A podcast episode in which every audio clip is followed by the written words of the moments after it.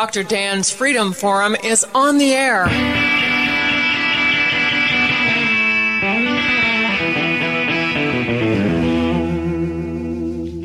Never send to know for whom the bell tolls. It tolls for thee. Dr. Dan's Freedom Forum is a call to arms for those American patriots who, in the tradition of our founding fathers, will stand up now to defend the Constitution and the liberties that it guarantees to each citizen, to each of us. That is our mission to explain in a clear and concise manner the direct effect of each issue on the individual, on you personally not some anonymous being in a distant place, and to define in no uncertain terms the consequences of inaction. Let the battle begin. This is Dr. Dan. You know, in 2009, my wife and I and a daughter went down to Atlanta, Georgia on April 15th in 2009 for a tax day rally. We expected, oh, I don't know, 100 people there maybe. Um, we were amazed to find 20,000 people clustered around the Capitol in Atlanta, Georgia. And that to me was the beginning of the true awakening of the grassroots in this country. Certainly was my uh, awakening as a active, ultra active participant in the political process. Uh, and it kind of it kind of crystallized to me that this was the beginning of a movement, a movement in this country. Now that movement became, as you know, because of people like Glenn Beck and things like that, it became the 9/12 movement, the Tea Party movement, whatever you want to call it. It is probably best considered to be under the umbrella of the grassroots movement. It was an uprising of the grassroots in this country, uh, which is something, of course, that our founding fathers envisioned would happen when things got, when the wheels started to come off. They envisioned that the grassroots would stand up and say, wait a minute, this is not what we envision as being constitutional, right, moral, and, and correct for the United States of America.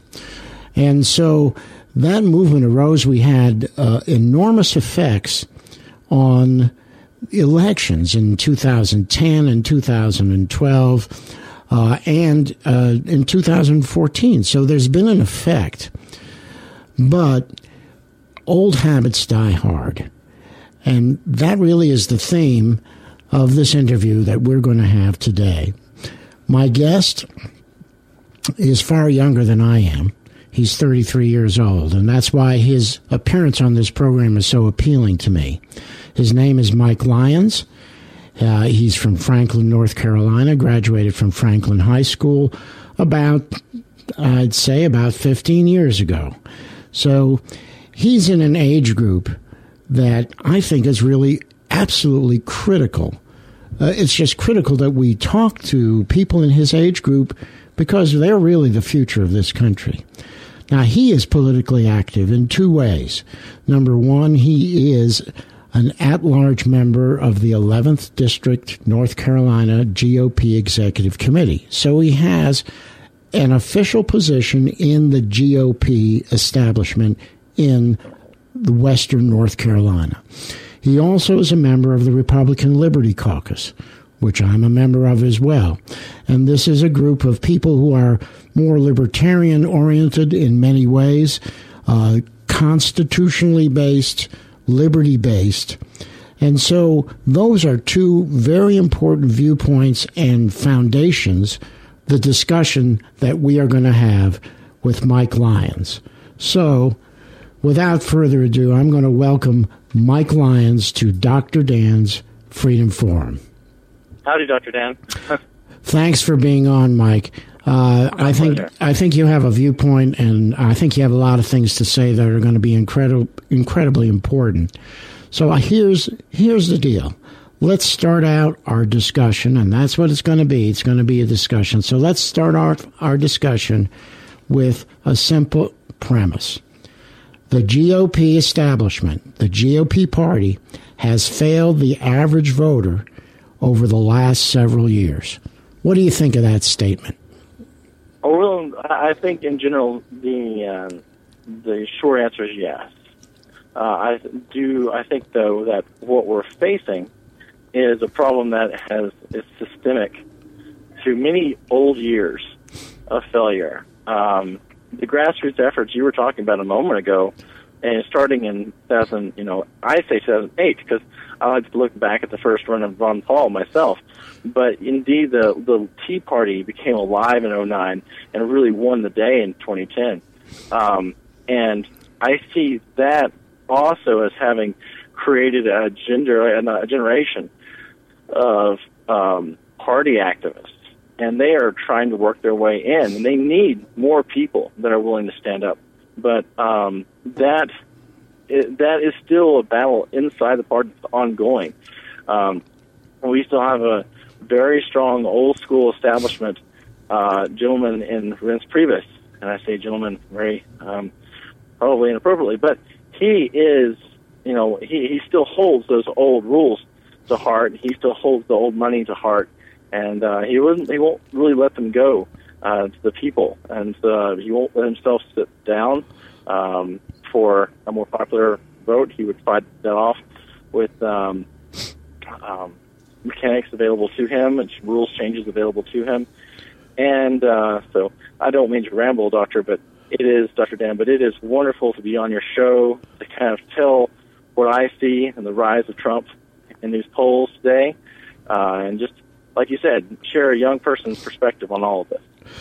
So let's let's start off with our with our original point. and you bring up some very good good issues. The the the people who are running the GOP are wedded to the old school, the smoke filled rooms. Uh, brokered conventions, which of course we haven't had one since I guess 1948 was was the last actual one, but nevertheless, the party hierarchy and Rein, and Reince Priebus and the elders of the party, party establishment, they're not above using any trick in the book to maintain establishment power. Is that how you see it? yes, sir. Um, they're um, I was what was it you said just a second ago? The um, there is an old brand, and these guys are definitely clinging to it. Uh, you know, in 2012, for those of you that were watching the the, the convention, it was disgusting. You know what they did just to keep a, a clean convention, according to the you know their people, and uh, a uh, a winning convention. That was the language they used they were, you know, interested in shutting down an entire delegation of people, or like two or three states worth of people, just because they wanted to have Ron Paul speak about what he wanted uh, in out of this small government party that we were supposed to be, and they wouldn't have it. They wouldn't hear him, and um, you know it, that disenfranchised through that action. They disenfranchised people that would eventually have challenged them. And they won in so many ways because people got upset and they walked away. So, yeah, I look I look at the and I look at Reince Priebus and I look at many people who are on the rules committees and so forth and say, you know, they are doing their best to keep activists at bay.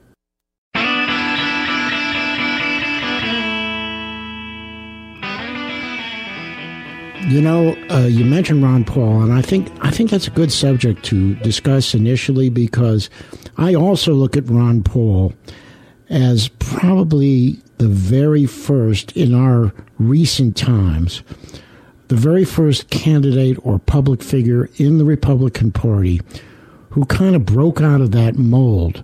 I mean, he brought to he brought the attention to some really important issues, namely the the the disastrous effects of three things that happened in 1913: the 16th Amendment, 17th Amendment, and the Federal Reserve mm-hmm. Bank. That's really kind of the yeah. that was the foundation of his uh, candidacy, of his prominence. Uh, mm-hmm. Audit the Federal Reserve, uh, look at the Federal Reserve, and and the basing everything on the Constitution and how we've departed from it. Is that how you see Ron Paul? Yes, Yes, and yes. Um, very good, Dr. Dan. Um, and he, but he did more than that as well. I mean, he, he saw um, a government, you know, through the Patriot Act that was spiraling, you know, out of control because of the fear that 9/11 had, um, you know, presented us with. And I think a lot of war hawks out there, they took 9/11 and ran with it. They said, you know, we can make money off this. We can make lots of money off this. And Ron was one of the first people to stand up, you know, in the House and say, "Whoa, you know, whoa, boy," you know. And he, you know, he was known as Doctor No for a reason, because so many things that they wanted to do, um, to because you know, as it is, businesses in Washington D.C., it's all compromised. We wanted more war, supposedly, in the Republican Party, and so to get that money, we gave the liberals all the welfare systems they could want. You know, uh, and that was that. That is just you know that's there's that two-headed dragon that just grows bigger with each day. As long as you're willing to let um, big, you know, as long as you're not willing to ask the question, what is the small government answer to my my problem? And until we do that, you know, in America, until we can ask what is the small government answer, we're uh, we have to keep fighting for that day. I think. Well, you're right. I mean, obviously, small government is really the basis. That really, this is all intertwined. When you talk about the federal, the the constitutional republic uh, that we were given by our founders, it was a tiny, minuscule, barely visible federal government. Mm-hmm. I mean, it was, and and if you read if you start reading the, the writings of the Federalist Papers, Anti Federalist Papers, and you get a flavor for what was going on, that's when you truly understand what they had in mind. Not just their intent, but the actual words that they put on paper. And that's really what Ron Paul comes back to show us. Yeah, and Dr. Dan, I just want to take this moment to shout out to those authors of old. Uh, you know, if you do have young listeners out there, you know, speaking as a young man myself, those papers will light your heart on fire. When you read the Anti-Federalist and the Federalist Papers, you'll understand the spirit of the men who wrote them, and you'll see like this is a country that I that I you know would be willing to die for. Uh, it really will you know remind you of what it means to be an American. So if there are young listeners out there listening to your show, don't hear the words Federalist Papers, Anti-Federalist Papers, and not be intrigued go out there and read them yourselves um, because it is, I think, incredible important for anyone looking to be politically active that you fuel yourselves with knowledge. And uh, those Federalist Papers give you the spirit of the law and the land um, where nothing else can. You know, here's a here's a difficult thing: is that civics is not being taught in schools now. It's not being taught the way it should be taught. Uh, mm-hmm. How would you remedy that? Well, you know, when I was growing up, we did have social studies classes, and they were pretty good. You know, I have a shout out to Miss Hall back in middle school. I love that lady. She she gave us a lot of um, a lot of good knowledge. Um, but uh, I think that uh, That's a big one, Dr. Dan. That's a good question. How do you remedy it? Uh, I think um, one of the things, uh, we'll let you know. Um, I, can, I, can I try this? Can I uh, do a nod to a candidate running for state office? If you want, go ahead. Oh, well, I think there's a lady named Rosemary. Um, oh, I just had her name on the tip of my tongue.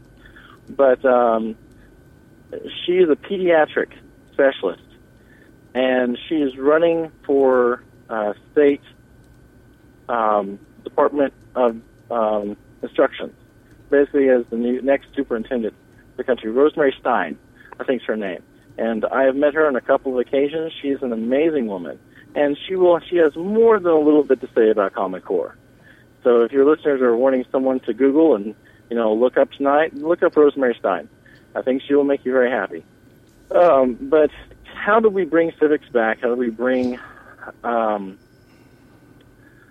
uh, a lot of that back? that's I think the the state departments of the correction are a big part of it, but at the same time, um, reaching out. I don't know. Maybe the principals. What do you think? How do we? How, who's our audience? Well, or you know, a, a path to change, in your opinion? Well, I think the audience is the students in high school and middle school who need to be instructed, who need to have a, have a new understanding of how our country came into being. What the, what are the what was the philosophy of our founding fathers that gave us the freedoms that we have now? And you know that's not being taught in schools now. What's being taught is some. Uh, I don't know even what, what to call it, some version of our history that is really not not true history. You know, well, we're we're doing we're doing the same thing that uh, the Soviet Union did. Is we're rewriting the history in order to conform with the political agenda. Well, I, you know, there's a word for it. Here's a here's a shot at it. Just institutionalism. Okay. Um, everything that we're all the different departments are becoming institutions all the different branches of uh, you know the occupations that we could take up as young men and women are becoming institutions. Everything's full fold, folding into that public service here or there, and entrepreneurship is you know left to the upper rung of the students. You know to be picked off by this special group or that special group, and so uh, it, you know the kids are being divvied up, and I, I think that's. Uh, it's horrible the way it's being done. But you know, I, and the thing is, is the teachers are not even if they they don't understand their own power in doing individual. You know, I, I know a really good teacher, and she sees, I think, herself as not equipped to deal with um, poor students and she has to hand them off. Now I know my grandmother on my dad's side, she's from Kentucky. She, um, uh, Floyd Jarnett. She wrote a book that the governor of Kentucky found and made a part of the curriculum for special needs students. She took special needs students and turned them into like the highest grades in the school. But there are those are you know one in a hundred not one in ten. And I think that these days, a lot of these kids, you know, are being just they're being given to a teacher who's got their her his or her hands tied. Well, who's well who's tying their hands?